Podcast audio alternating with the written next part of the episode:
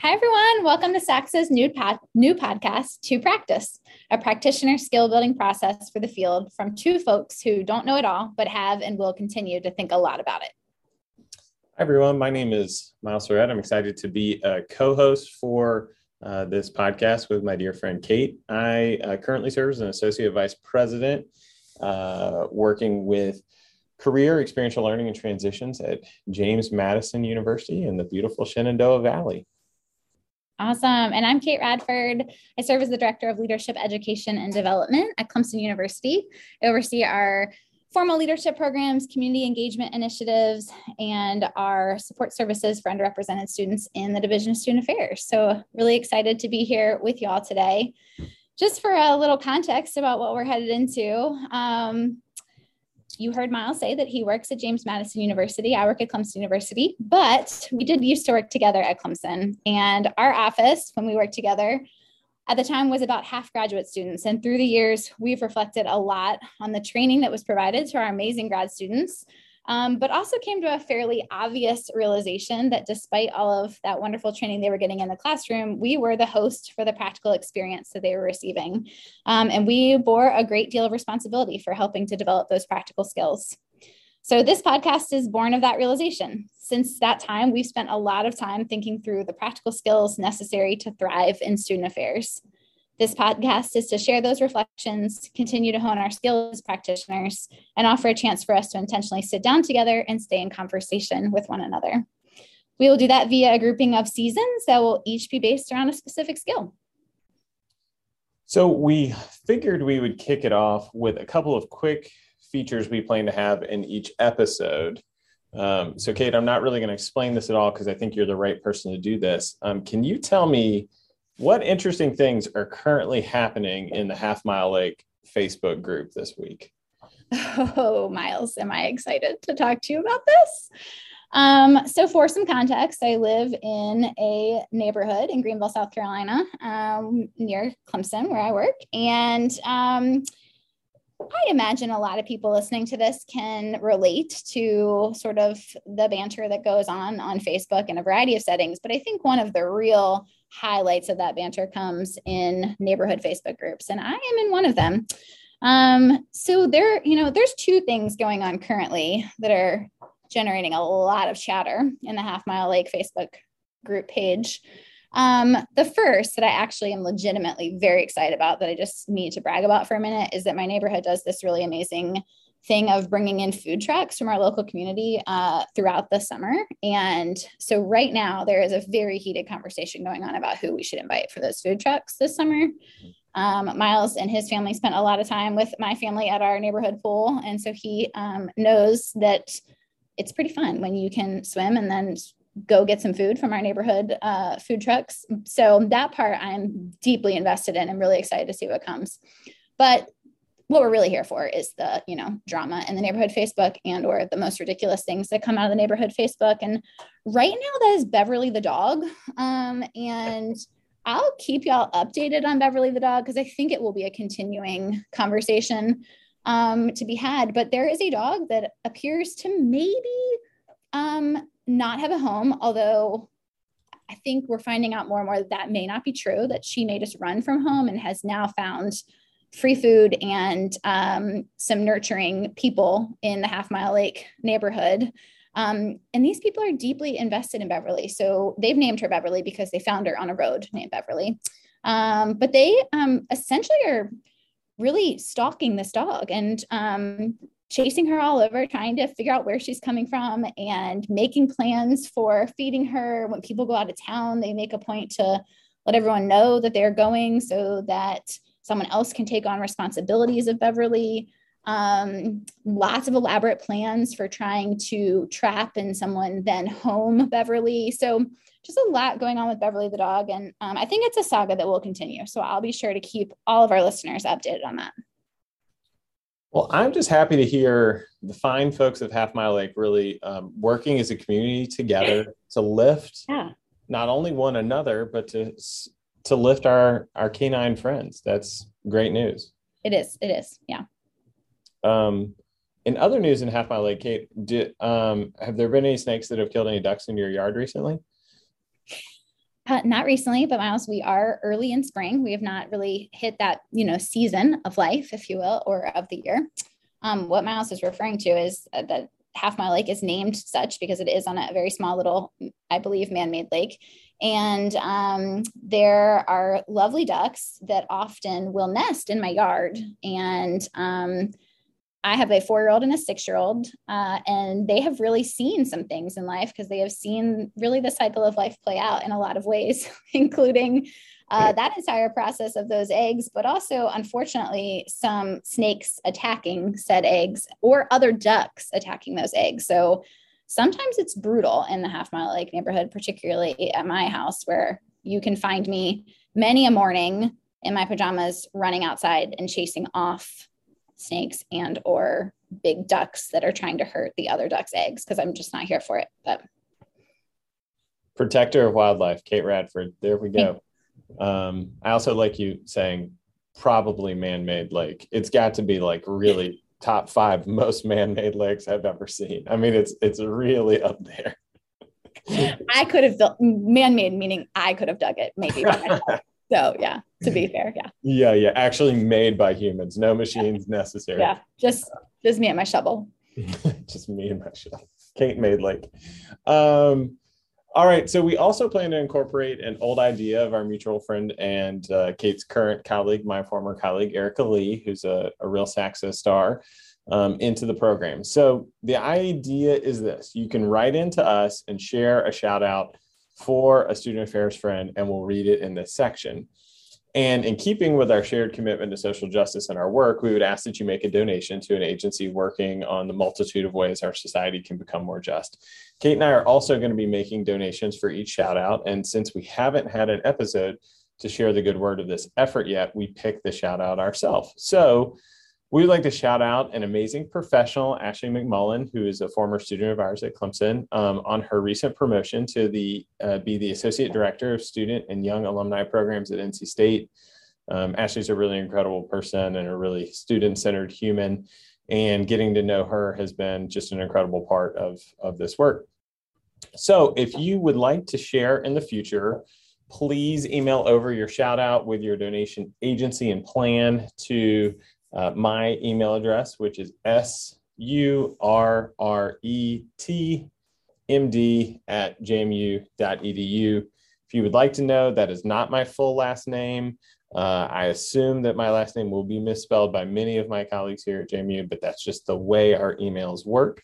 Um, so yeah, outside of my neuroses related to that, Kate, what agency are we going to be supporting for this particular shout out?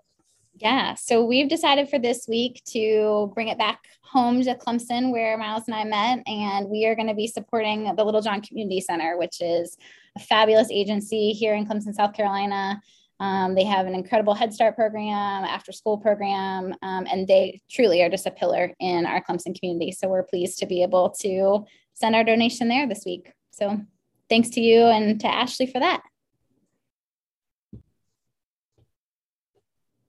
Right. So, kind of getting us into our content, although I could talk about the Half Mile Lake Facebook and Myles and I knowing each other for a while, but we'll try to give you some good content here as well. Um, we have decided to focus this first season on the topic of supervision. So, we're going to start off with a reflection on our supervision ph- philosophy, and then we'll get into other facets of supervision in the upcoming weeks. But thought we really needed to get sort of our grounding here first and talk a little bit about how we're coming at this topic. Um, so, Myles, why don't you get us started by telling us how do you conceptualize your approach to supervision?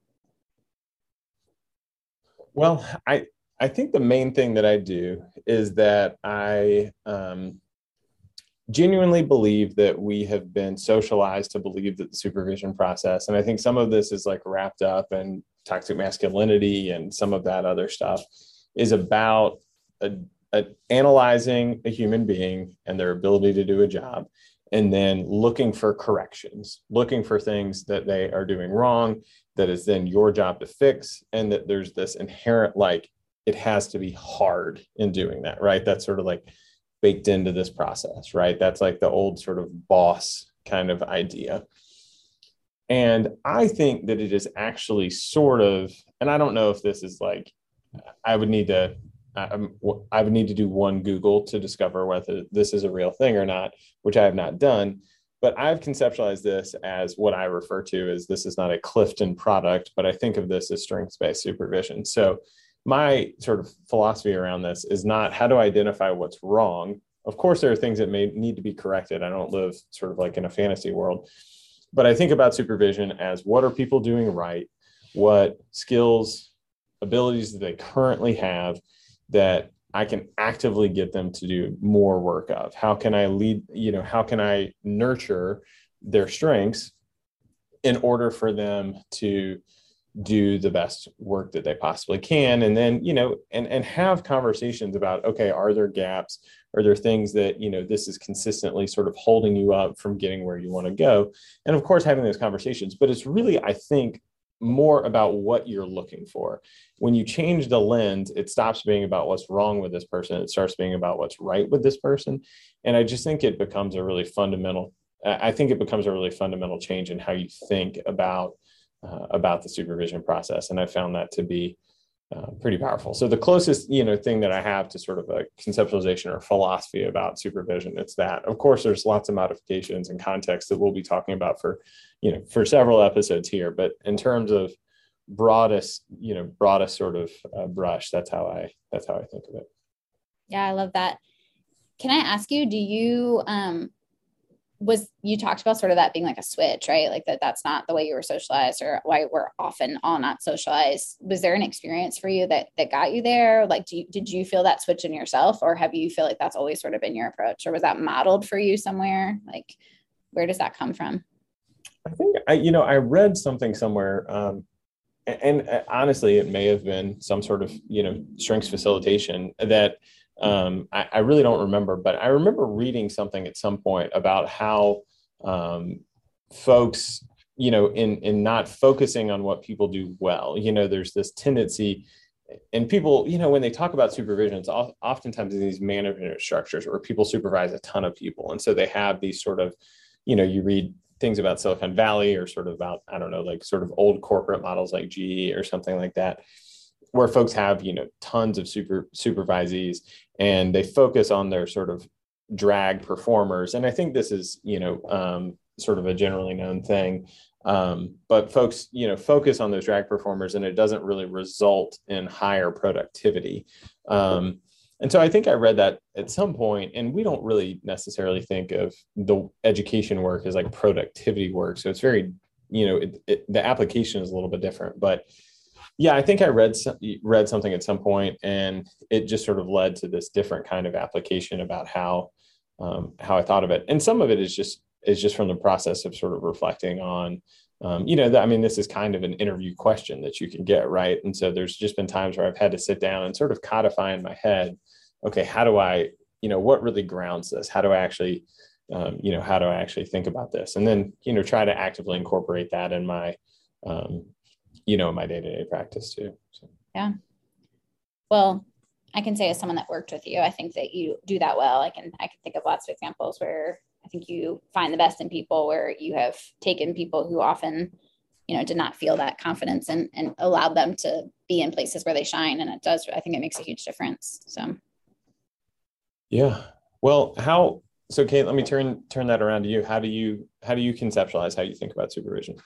Yeah, so maybe this won't be surprising um, for people that know me that I come at a lot of things with sort of a like leadership mindset, right? I'm a leadership educator first and foremost. Um, and so I think for me, I, I, think about supervision in a lot of the same ways that I think about leadership, right? I think talk a lot about in my work, sort of the the differences between the practices of leadership and the practices of management. And I think supervision should incorporate a pretty healthy dose of both of those things, but I think where I really strive to challenge myself as a supervisor and, and really focus my attention is more on that leadership style piece, right? So um, I go a lot to the leadership challenge, Kouzes and Posner, uh, those exemplary practices. And I think I think a lot about the work of enabling others and empowering others, right? So they talk about enabling others to act. Um, and I, I think for me that that is probably the the real foundation to my supervision philosophy that my i think my job is to set people up to be successful and it's to um, sometimes get things out of their way. Um, I think that's some, sometimes more the managerial pieces, right? Like sometimes from a hierarchy perspective, that's the role that I have to play. Um, but from a developmental perspective, I think it's about helping people to get past some of their own hurdles and figuring out what's standing in the way of your success. What it, what are you not believing about yourself that other people are seeing? Um, or you know, sometimes where are your deficiencies. I know that sounds a little bit, you know, contrary to what you just shared, Myles. I agree with you on a strengths perspective, 100%. Um, but I think for me, sometimes it is about identifying and helping people to articulate. You know, I hear people say, I, I just, I can't do that or I don't do that well. And I think drilling down into like, well, what don't you do well? What can't you do well? And where is there area for growth? Um, and how do I, how do I set you up for, for doing that? How do I enable you um, to practice that skill set, to believe in yourself, to um, have a chance to maybe fail in that and to be supported through that despite um, maybe some failure. Um, I think the mark of a good supervisor, and Myles and I have talked a lot about this because I think we've experienced in the time we were together at Clemson and certainly before and after that, you know, people are going to come and go. Um, and I think I have worked with people and for people who took that really personally when you leave, right? When you have departed from a place, uh, there is sometimes um, sadness about that, of course, but I think sometimes supervisors can hold on a little too long to people. And I, I, I think I try to approach supervision of how do I prepare you for what's next? And um, not take it personally when you leave, but instead maybe take it as a sign that I've done my job, that I've prepared you to go on to the next step. And um, I think that that's a really important part, probably, of my supervision as well. Mm-hmm.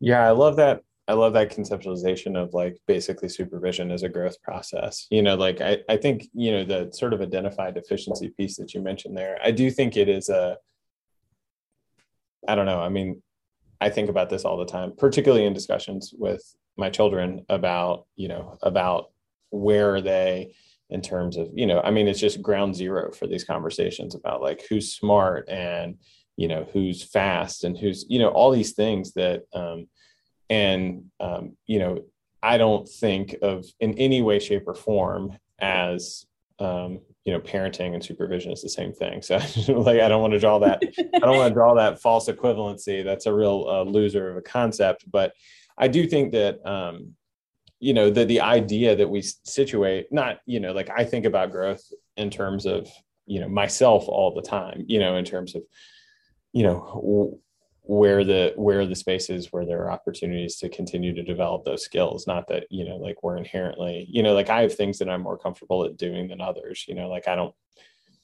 for instance i like i continue to like try to hone and grow as somebody facilitating discussions and dialogue and um, and meetings. And i think that that's something that i've always admired about about you and your ability to do those things.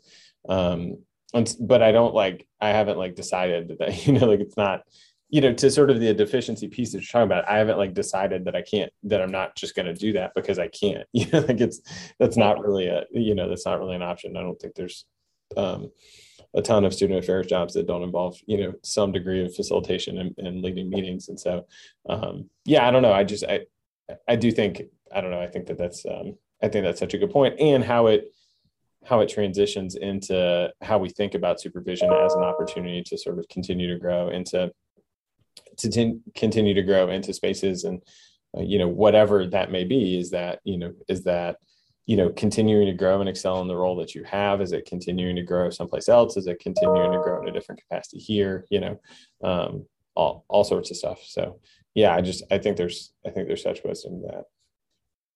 Thank you. Um, so, in transitioning to our next piece here, um, something we really wanted to have, you know, Kate mentioned the word grounding earlier, and I think that that's like a really critical word here um, and really essential to everything, you know. I think everything that we're going to continue to talk about supervision is really based in this one question. Um, and whether we explicitly name it or not, I, I think that this is really a, like a foundational piece for how we think about what supervision looks like now, what it will continue to look like, um, and how we really honor folks. Um, and that's how we consider the impact of identity on supervision. So, Kate, you know, very, very small question here. how do you prioritize identity and the lived experience of supervision for folks? Gosh, yeah, I wish you could have asked me a harder question. I mean, this one's just so straightforward and easy. Um, I mean, so many things come to mind when I think about that. Um, that's the concept of identity, and and I would I would add in there like identity and power and supervision because I think that those things are so uh, intertwined, um, and I think we can't have a conversation about supervision without recognizing the power dynamic, and we can't have a conversation about identity without realizing that power idea power dynamics come into play in identity. So, gosh, there's just so much in that. Um, I think the, the first thing I would say about sort of how I, I think about that and how I try to work it into my supervision um, is to recognize that supervision is, is deeply personal, right? That you are, um, I think, I think we get ourselves in a bind if we um, mistake treating everyone the same as being the same thing as, you know, fair and equitable. Cause I don't think that that is, I think that we have to be, treat people as unique individuals because they are, and they bring with them unique identities. Um, and certainly there are, you know, bare bones HR policies, right? Like law and ethics stuff that, of course, we're going to do from an equity standpoint, but that it's more than that, that we have to recognize that um, people are people and they're bringing with them a lot of stuff. Um, so, you know, I think one thing that I have to keep in mind a lot um, and I have to remind myself a lot is um, sort of like the iceberg philosophy or idea, right? That we only see so much above the surface of people. Um, and what I mean by that is when someone comes to work with you, you're seeing them at like a snapshot of their lives, right? Like you might spend a lot of time with them and think you know them really well. Cause I think I do know my colleagues and the people I supervise really, really well. I spend a lot of time with them. People that work at Clemson in our department know that my kids call people here at work, my family that lives at work um, and they really believe that. Um, so I think I know people really well, but I only know like a small snapshot of their lives. They come with a lot of past experiences. They come with future goals. They come with really unique needs. And so I think probably the biggest thing in keeping sort of identity in mind is is recognizing that, recognizing uniqueness, and um, being attuned to that, and um, being willing to deal with, I guess, some of the challenges and just the complexity um, that comes to comes with some of that right? Like it's not going to be straightforward. There isn't a book you can pick up or a checklist that you can grab and just tick things off and, and be the perfect sort of identity conscious supervisor. There's a lot that goes into that. Um, i think you know at the heart of that is is relationships with people is um, being clear about um, who you are, being as vulnerable and transparent as possible with people and inviting that back from them, but not expecting that back from them. Um, yeah, I don't know. I feel like I could go on and on about some of the, there's just so much, so much here to that question. Um, but I'm curious what, yeah, what you're thinking on this, Myles. Yeah, I mean, just in terms of that relationship piece that you're talking about there, I mean, I, I generally think that, you know, like a philosophy that I have in life is that we oftentimes, in in spaces of difference or in spaces of, of, you know just spaces of what is discomfort we oftentimes clam up you know and there's this idea like you know like I, I do fundamentally believe everything that you're talking about past experience future goals unique needs you know like there are you know like all of that is real. This is not some sort of you know like I, I hope that no one will hear this as some sort of like color blindness kind of washing.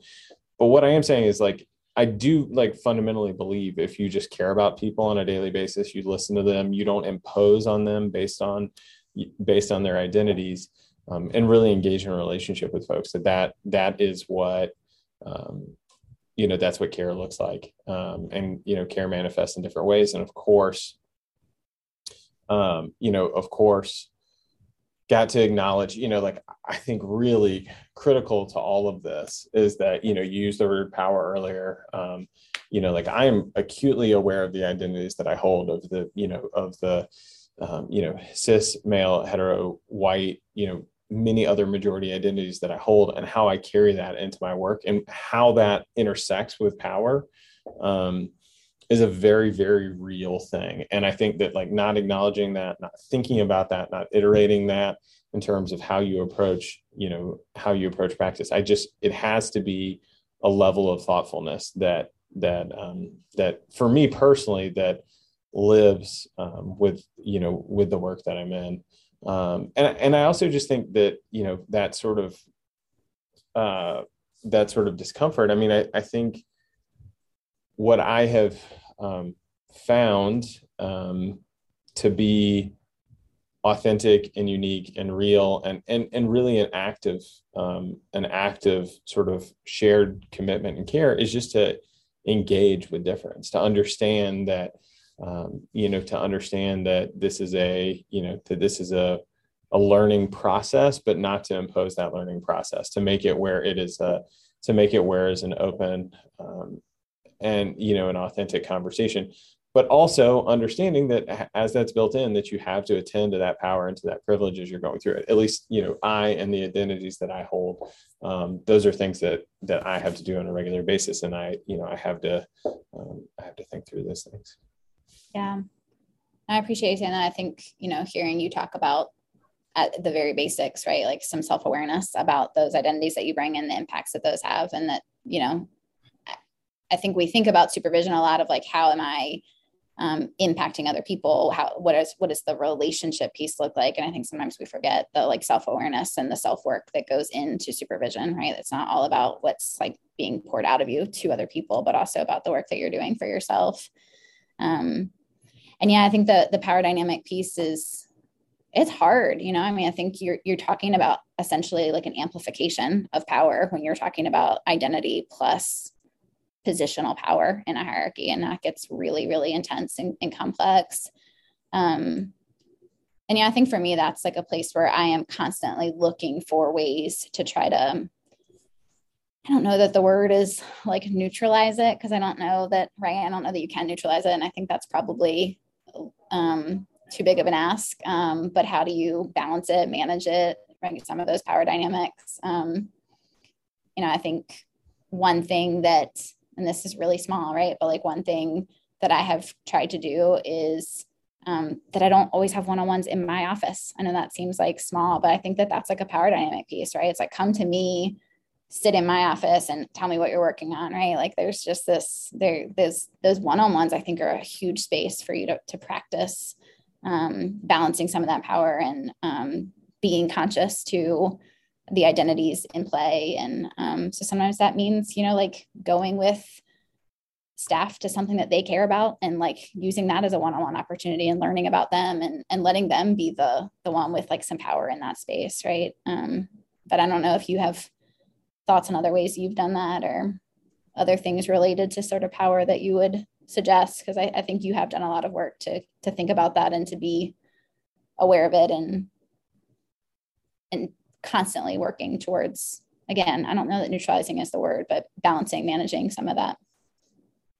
Well i mean i think some of this is that like i i will i do what i can and i'm sure and i'm sure i'm confident you know you know ingrained you know racism that lives in society and lives within me. I'm confident that that manifests in a variety of ways that i um, you know uh, are unseen and um, but I do really actively try to commit to doing my own learning. And I think that that is like a really, I, I, think that that commitment and basically, you know, like I've, I've, I conceptualize my own work towards being an equity minded educator as a lifelong journey and is something that I'm never going to unlearn. And it's just a process that I'm, con- that I try to be constantly engaged in, you know, like if you, you look at my office, I'm, you know, like I'm always reading something related to equity work.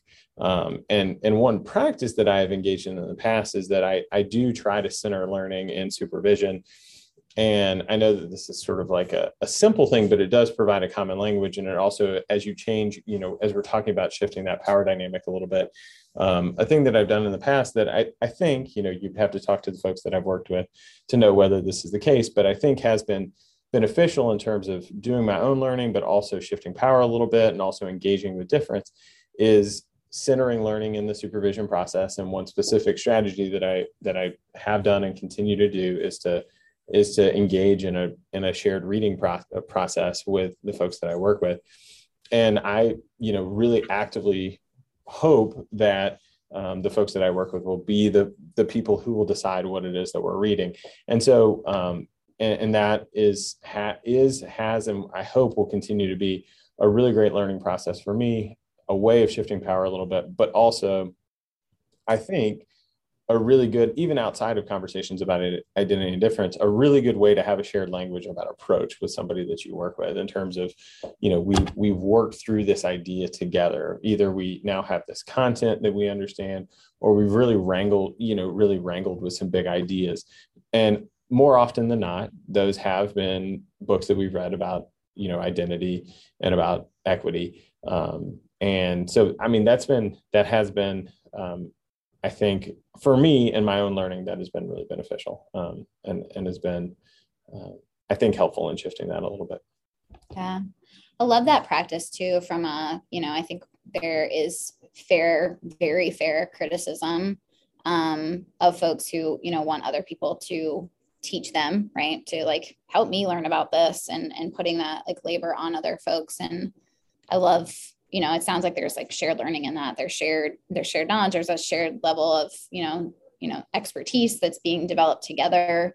Um, no one person asking another person to sort of do their education for them, but being able to engage in that together. And and I would argue there's, you know, I think sometimes the power dynamic that's in play is that oftentimes in a supervision role, there is maybe more content knowledge of the the area that you're in. Um, and so sometimes just that like um, it's nice to be in a space I can say as a supervisee, it's nice to be in a space where you feel like you have like the same amount of knowledge or you're building knowledge together and you're not always sort of the one that's like trying to catch up or trying to learn or um, trying to keep up with the with your supervisor. So I love that model.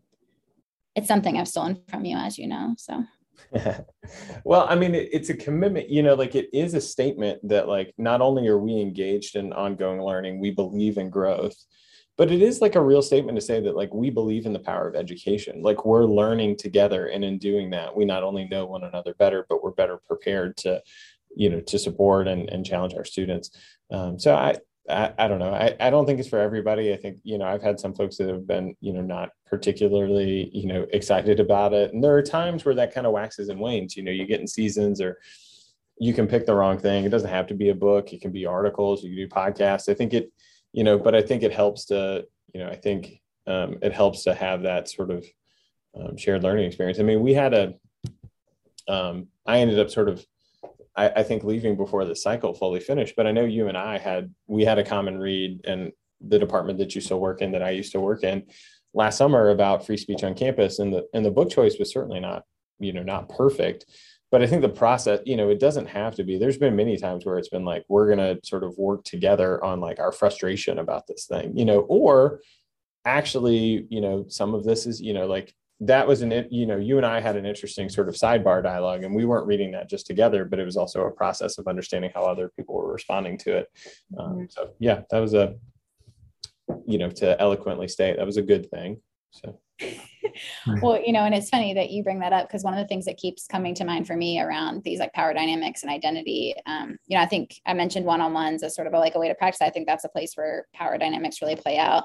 I think the other like two things that come to mind for me, um, where like identity seems to, you know, identities and everything, right? But where I really feel it um, is conflict um, and in decision-making processes. And I think what you've just described um, we experienced both of those with those some that summer read. I think there were people that were frustrated and angry, and so working through mm-hmm. conflict um, in a way where we were really intentional, I think, or tried to be about balancing um, power and not like, well, we made this decision and we're going to read this book and you're going to love it, um, but right, like that we can talk about our frustrations with it and. Um, and I think that that plays out a lot in decision making processes, like that we have to be, um, we have to be cognizant of our identities in that. And um, you know i think the like stock answer is like well we just do shared decision making or we bring everybody in. And but like i don't hear people talk about how they actually do that and how they actually um, consider like different people's needs in decision making or you know i think particularly around conflict and confrontation like knowing that identity impacts how people engage in conflict and confrontation and, and how much they're going to say and how much they can say. And um, where they're going to hold back or um, how they're going to come across, right? Like all these things that are just like swirling around conflict and decision making processes and again, if we walk into those spaces, just like, well, everyone can come in here and say what they think in this decision making process and don't pay attention to the dynamics, what might be keeping people from doing that. I think we've we've really done a disservice as as supervisors.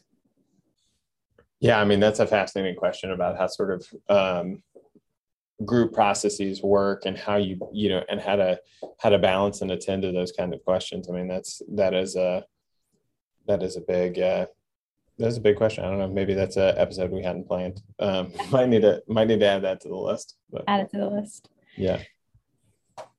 Well, um, we always want to wrap up these podcast sessions um, by sharing some resources with y'all listeners. Um, it's one of the things that Myles and I talked about sort of as we planned big picture what each of these sessions would look like and and trying to think about what does a conclusion to these look like and, and said, you know, we started the session talking about that this is supposed to be about skill building. It's supposed to be right about practitioner work and and all the things that we continue to reflect on and, and need training on. And so um, i love the idea of us always sharing a resource with you all something that you can continue to um, dig into this topic more on um, Myles and i will never ever ever claim to be experts on any one of these things um, we hope that you'll continue to engage uh, and think about these topics on your own. And so, um, Myles, do you want to share with us a resource that you're thinking about um, related to this topic that you would recommend? Yes, I can. Uh, happy to. Um, I will say, and I think I just sort of wrap on this. I uh, finished my uh, dissertation and my doctoral process last fall, and I um, the background on that is not probably uh, that interesting for this particular uh, setting, or maybe for anybody ever. But uh, there was one through line of that process, which was looking at, which was looking at, um, there was one piece of it that was really looking at how uh, emerging professionals um, adapt to being in the field of student affairs and looked at the literature related to that. There's a lot of scholarship out there about that. Um, but one thing, it, it's a little bit hard to draw a through line to that, but one thing that really stood out was the importance of supervision. So I, you know, I will say that I think um, supervision is like really worth your best shot. It is like really worth your best stuff in terms of you know the the possibility of um, engagement with students. It is, and I and I hope folks will will hear this. It is the work. You know, like it is. I, think folks sometimes I think a mistake that people oftentimes make about supervision is they're basically think of themselves too busy with their to do list to support the people that are actually engaged in broader reach than they themselves actually are. Um, and that's outside of sort of the ethic of care or anything related to that. So I say all that because one article from that process that I think is is is helpful and, and can be a good guideline is um, uh, Dr. Ashley Tull, who I believe is the program director of the Student Affairs program at SMU. Um, he wrote an article that was actually based off of his dissertation on synergistic supervision that was published in 2006.